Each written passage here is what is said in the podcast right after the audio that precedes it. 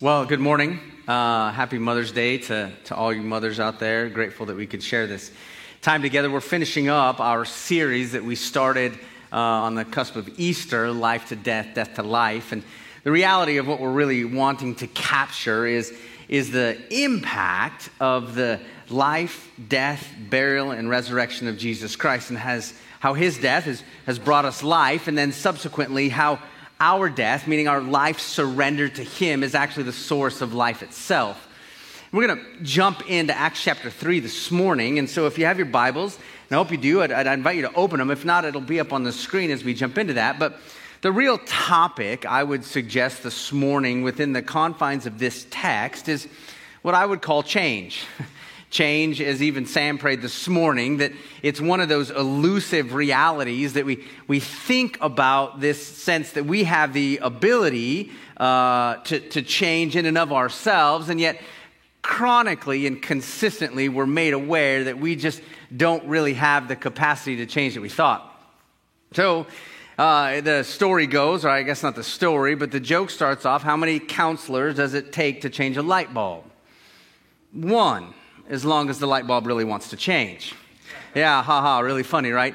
But the sense is, is that there's just this challenge of wondering is change uh, dependent on uh, myself? Is it dependent on the circumstances around me? How do I know where I need change or even if I need change? Am I moving towards circumstances around me changing? Is there something inside me that needs to be changed? And, and ultimately, we find ourselves just wrestling with the reality that we, we see things in the context of our life and the challenges that you and I face, which are unique and varied and, and often unpredictable. And we think, well, I, if I had to do it over again, I would have done something differently. Or at times when we're really introspective, we would say, I, I wish I didn't feel the way that I felt or thought the way that I think. And so sometimes we get somewhat critical on our own hearts about whether or not we actually are the people that we want to be. And then we're influenced by others around us who are telling us that maybe you're, you're a good person, everything's all set. Not usually the best of friends telling you those. Or this is where you need to change. But it's all dependent on so many different variables that we wonder within ourselves what does this really ultimately look like? Uh, Dr. Edward Miller, years ago, had done a study of 600,000 patients who had gone through uh, bypass surgery, heart bypass surgery. So they had literally had got to the point where their lives were at risk and they had to do this incredibly intrusive surgery to, to reconnect and replumb their hearts in significant ways so that they could then live again or have a new sense of quality of life. And the reason why the majority of these patients were in the condition that they were in was because of lifestyle choices, right? I mean, cheeseburgers and french fries don't really aren't the best thing for heart health. And so in the process of being sort of near death, the study showed that uh, you have a nine to one chance to actually change your habits. Means that, that basically uh, one out of 10 people actually change their lifestyle, even though they know that their actual lifestyle had led them to this condition. And so the observation from this doctor was people don't change. They just don't. But by nature, we become creatures of habit where we're just forced into this mentality of, of things are going to be okay and sort of live under this illusion that somehow, in some way, now that I got fixed up and replumbed and my heart's working again, I can go back to the same lifestyle that I was doing and expect that the results would be different. It just doesn't make sense. We have in our text this morning a unique scenario, and I want to set it up for you because at the beginning of chapter 3 in the book of Acts, you, you get this sense, right, after Jesus had ascended. So now the disciples had been compelled to go and share the truth of Jesus Christ with the world. They've been commissioned. Christ had left, gone uh, on his way to heaven, seated at the right hand of the Father, and found himself now sending the Holy Spirit. So now they're empowered to do the ministry and the work that Christ has called us to. So this is kind of the inception, if you will, of the church itself. So things now are sort of moving forward, and they're empowered with the Holy Spirit to do the work that Christ has called them to do. And they encounter an incredible amount of unique challenges throughout the entire book of Acts and onward. One of the things that you get is this sense in which, as the church is the church, as Christians are Christians, and they, they're fixated and following Jesus Christ as the sole source of their hope and their life itself, they encounter tons of different things that they could have never anticipated and or predicted. And so it starts off in that very way. They receive the Holy Spirit, they begin to do the work, and, and, and the Bible tells us that, that Peter and John are on their way to the hour of prayer at the temple. And uh, they had seen a, a lame man, and the Bible gives us some indications of who this guy is. He's been lame from birth. So, literally, cr- crippled. And the text tells us early on in Acts chapter 3 of what happens. How do people deal with someone who is lame from birth? Well, they do what religion and society has always done. They pick them up and do the best that they can, put them in a place where they can be publicly seen, and hope that the generosity of people walking by will be enough Here's what you realize in this text this person has been lame for their entire life, a burden to the people around them, and at the end of every day, you start to count who was generous to you and what money they give you to sustain, but your day and your life never changes. You're dependent on someone to take you home that night and pick you up the next day, and you're doing the same thing chronically over and over and over again. Greatest casualty is hope.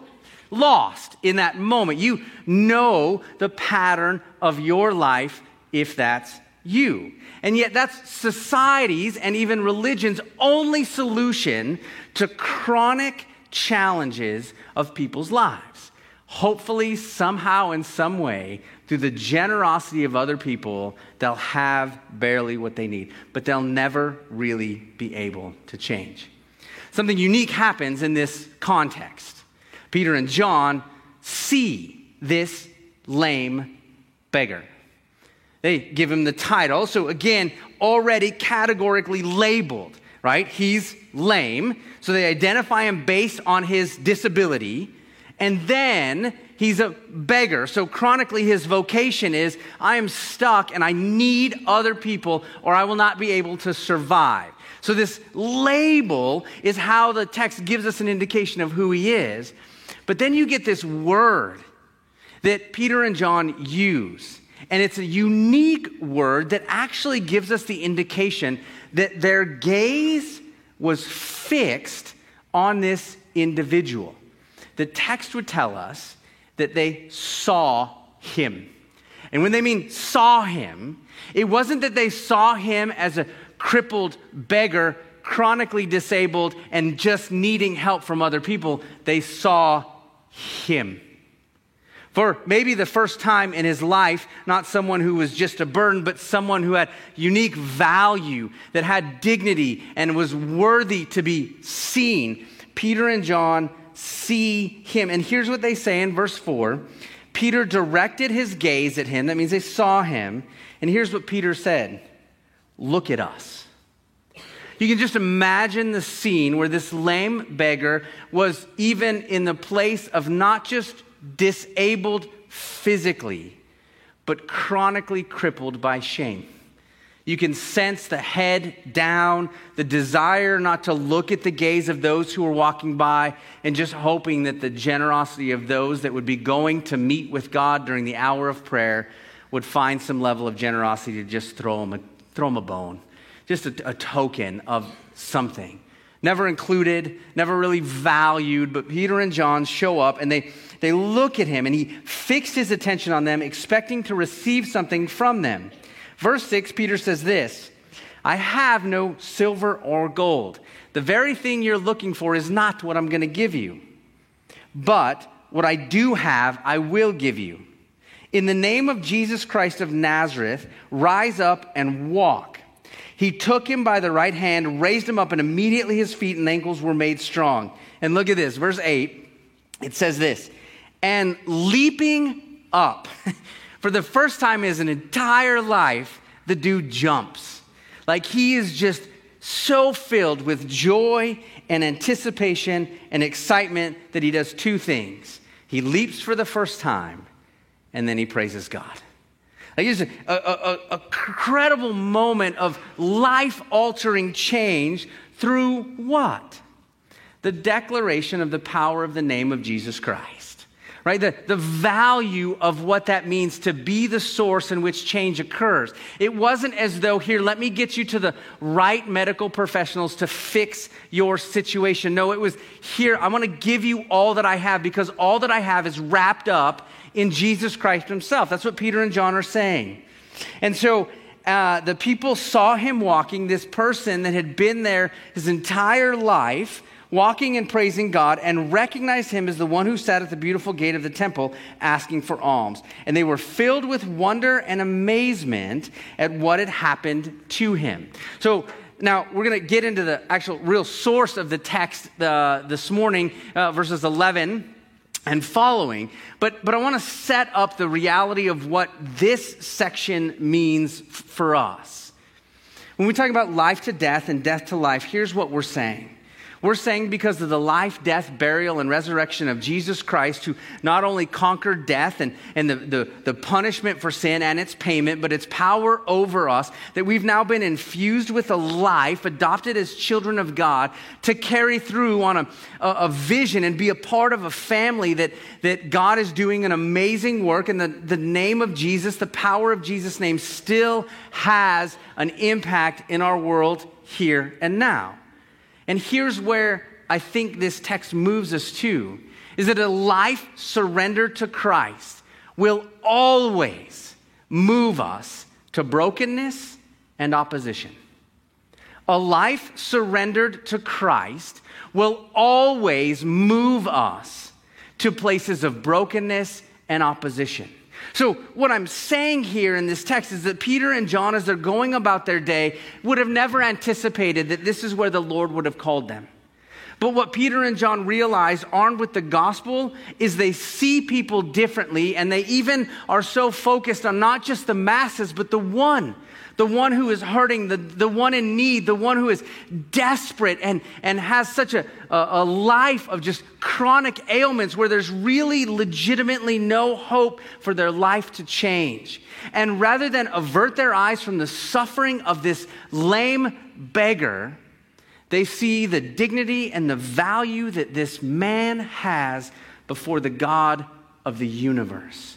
And so they move and they communicate and they said, I'm not, I don't have all this money that I'm going to give you, but let me give you what I do have, which the text would tell us is infinitely more valuable than money anyway, right? Like what's most valuable is I want you to know the reality of Jesus's intimate relationship with you that then incites and ignites change. That transformation, biblically speaking, cannot occur without the power and the strength of Jesus Christ. Society will give you numerous options or place you in public squares where they might even, even religion would do the same thing of saying, well, let's just hope that change will happen based on the generosity of others, the, the good advice of individuals. But the Bible tells us that the source and the hope for all change, for all time, for all people, is an intimate relationship with Jesus Christ. Because here's what we begin to understand we don't know where we would need to change outside of the gaze of Christ Himself on our hearts.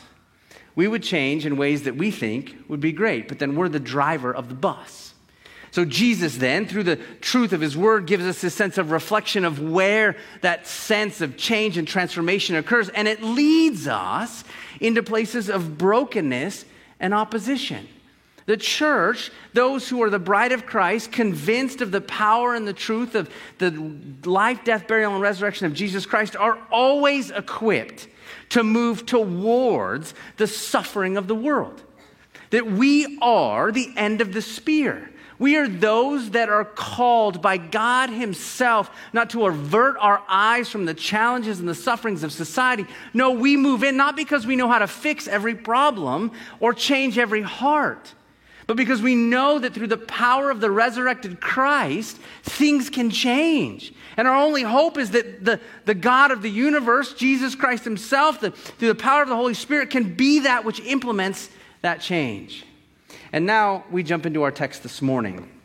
Here's where we start to move. So, the, the very reason Peter preaches the sermon that he preaches is because Jesus changes the brokenness of the one.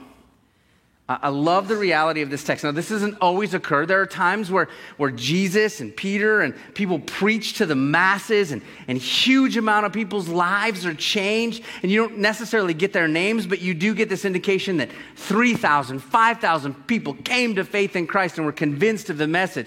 And certainly that happens.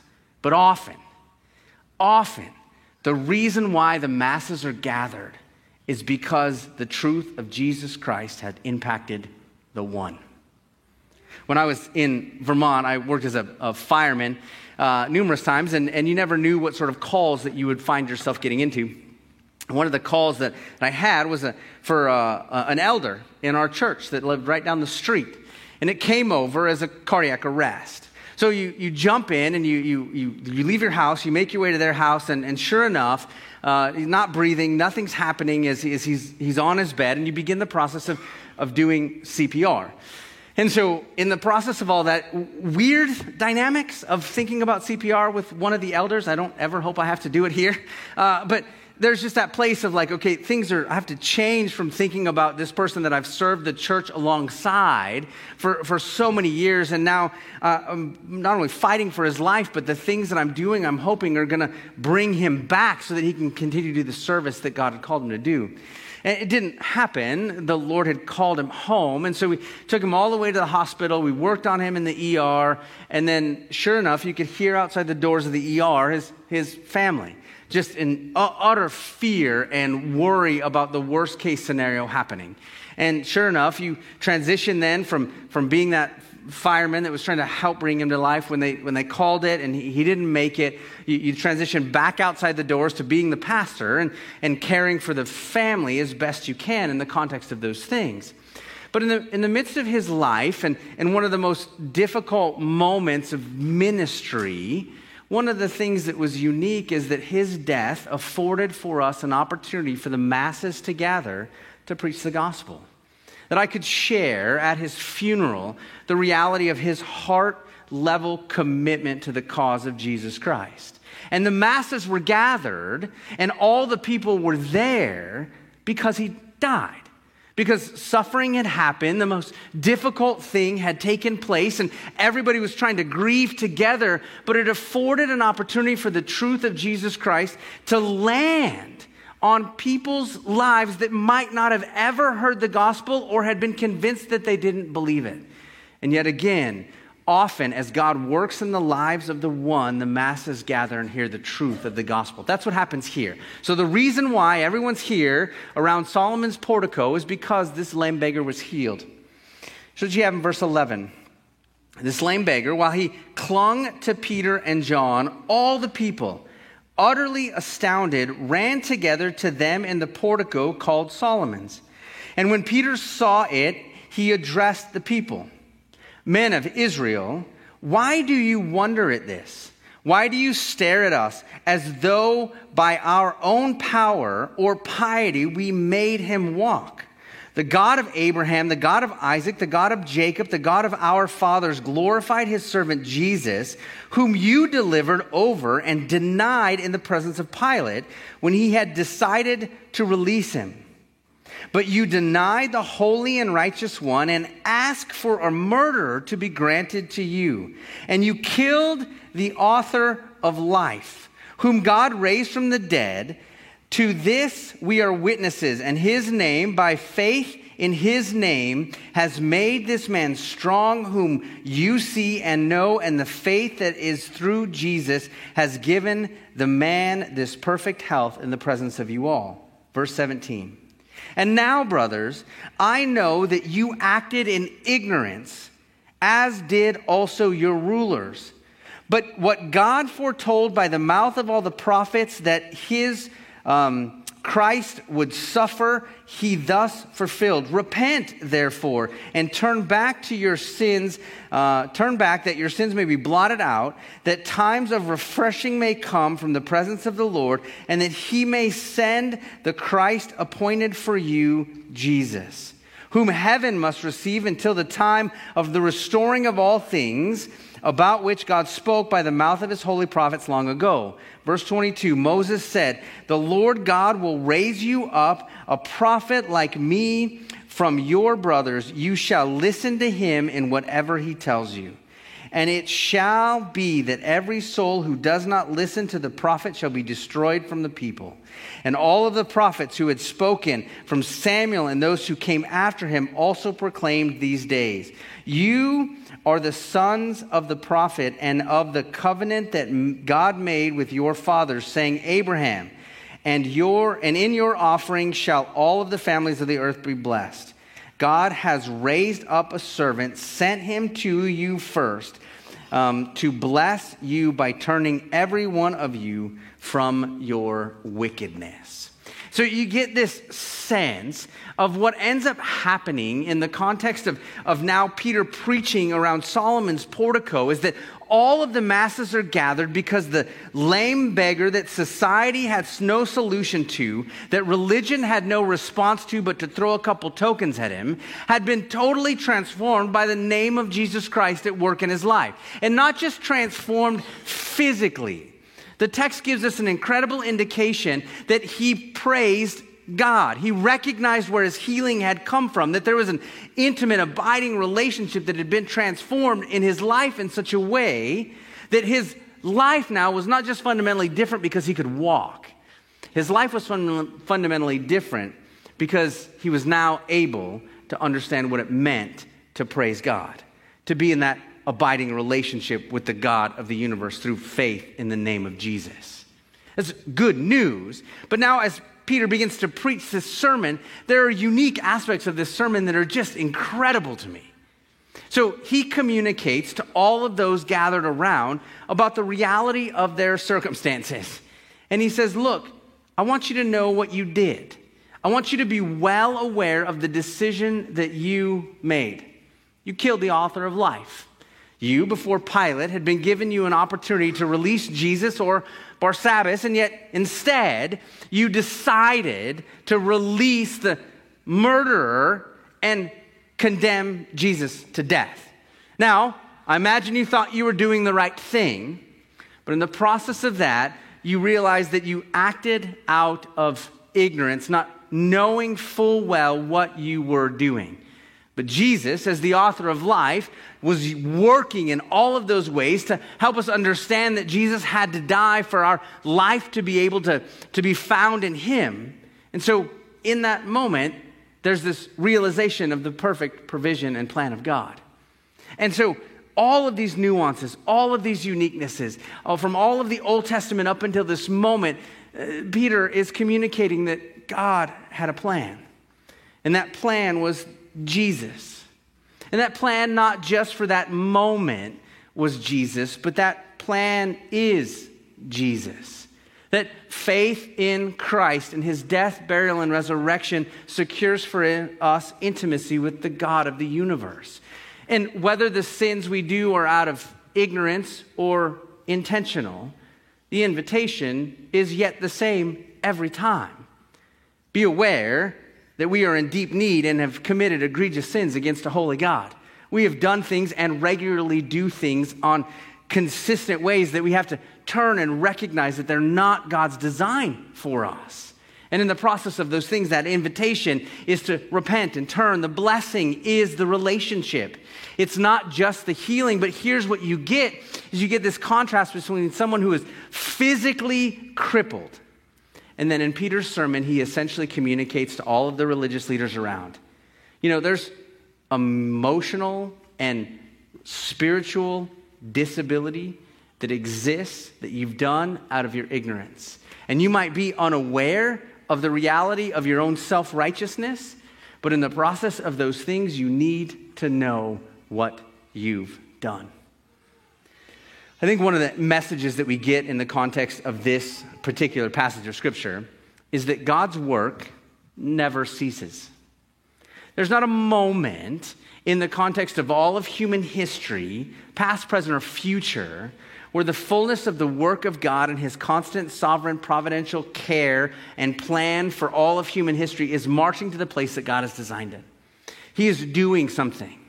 And so that something is calling you and I, as sinners who are in desperate need of change in our own hearts, to be changed by the reality of a power outside of us, which is Christ Himself the reality of the Holy Spirit at work in each of our lives, that we could find hope and truth and faith that Jesus Christ is the source of what that hope means. Whether they acted out of ignorance or intentionality, the, the point of this whole message is that God never seeks, never ceases to work. He's always operating. And so, what does that do for you and me? I would like to say that part of the conclusion of this text is that you and I are both givers and receivers of the gospel. We're both givers and receivers of this truth. Here's what that means. You and I, as followers of Christ, realize that there are things even in our daily life that are uh, constantly and chronically putting us in opposition to the perfect plan of God. We struggle with sin in our lives. We struggle with thought patterns we don't know how to change. We give our lives over to different aspects of idols, whether it's approval or comfort or security or power, whatever it is, we're, we're drawn to places of uh, self reliance and self sufficiency. And yet, when things don't work out, we find ourselves consistently at a place of saying, That didn't go so hot. I, I need something else. I need the reality of Christ's work in and through me. I need to see. And, and what I love about this text is that the, the Bible tells them the truth about themselves. The, the Bible, G.E. Peter's words, gives them the truth about themselves. You, you killed the author of life. You did so thinking that you were doing the right thing, but it doesn't change the fact that you egregiously and independently decided that what was best for you is to get rid of Jesus because he just caused too many problems. And, and the Bible will always do that. It will always tell us the truth about ourselves. And in the process, then, it will move us to the, the knowledge that, that we need daily change. You don't need the gospel once where you placed your faith in Christ and everything's good, and that is all the change that needs to happen. You need, I need, the gospel, the truth of the life, death, burial, and resurrection of Jesus Christ and his power to change human hearts daily. You need to be reminded, and I need to be reminded, that the Bible tells us the truth about ourselves. You cannot, I cannot do this on my own. I don't see what needs to be seen, I can't do what needs to be done. I need a life surrendered to Jesus and will always lead me to brokenness, seeing my own as well as others, and will lead me towards opposition because these religious leaders are now trying to contain the situation of the disciples. Let me just offer one final, very practical encouragement that I think this text moves to. If we are both givers and receivers of the gospel, then I want to lay before you this morning that there are people, if not a person, that the Lord is specifically positioned in your life right now. I, this object lesson didn't come from me. It's not new to me, not original. I actually had heard it from Louis Giglio at Passion City Church. But here, here's what they do, and I think it's something that is, uh, helps me regularly be reminded of how the gospel is compelling, compelling me to places that um, I, I, may not be as aware of. Here's what they do they, they, take a, they take a light bulb and they place the uh, letters of the individual's name that they are convinced the Lord has placed in their life. And in the process of those things, they're reminded that because they've been given the light of Jesus Christ in their life, they're a light to this person. And they don't always have the answers to the trauma and the challenges that these individuals face but they realize that every moment of every day that you're afforded the privilege and the opportunity to see, know, or be a part of this person's life is a gospel, divine, ordained moment by the God of the universe. So I have one, KF. I won't tell you who this gentleman is, but there's a chronic sense of challenge in his whole life. Things have been uh, progressively difficult and difficult to even understand and wrestle with questions of you say God loves me and cares for me, but there is no way I can believe that based on what's happened. I don't know how to believe the testimony of the truth of God's word when these things took place in my life. And so we walk and we talk, we pray together. And there are moments where it feels like God, man, the Spirit's working and they're, they're the right words. And then there are times where I feel like an epic failure as a friend and even as a pastor in his life. Because I'm like, I, I don't even know what to say. I don't even know how to say what should be said. There's a level of desire and compassion and empathy and concern for his life, but I just, I just want him to know Jesus and I want him to know the loving care of Christ over his life. So I have this light bulb that I keep in my office to just regularly remind me that I'm both a giver and a receiver of the gospel. Here's what KF has done for me it's helped me realize even my own brokenness. The fullness of my story has become more clear as I've walked and been a part of his life. The, the places of dysfunction in my own story that I just didn't even think about have now become much more clear, and it's driven me back to the reality of the sufficiency of God's grace in my life. And it's been such a joy to see how God is regularly transforming me through the challenges of this gentleman's life. But then, as a light into his life, and maybe possibly the only one, I don't know. I hope not. I pray that there's tons of people in his life sharing the truth of Jesus with him. But if, if I'm the only one, I want to give him Jesus. I want to give him the gospel. I want one day to plug this light into a lamp and realize that his life has been saved by the truth of Jesus Christ and that he now becomes a light to others. I, I need these regular reminders in my own life because I recognize that a life surrendered to Christ will always, always lead us towards brokenness and opposition. It's not as though we have to figure out what that brokenness is. With the truth of Jesus Christ and his power to change, we are but vessels of a gospel that has transforming power, and your testimony is truth that that's the case. Jesus has changed your life and mine, and he's not done. So we surrender our lives to be used by Him in powerful ways. That the death that He died and the life that He lived has so much changed that I don't need to be the one that has authority over my life, where I'm the one in charge. I actually just want my life to be surrendered to Him because a life surrendered to Jesus is a life used by Jesus in the life of others. Would you pray with me?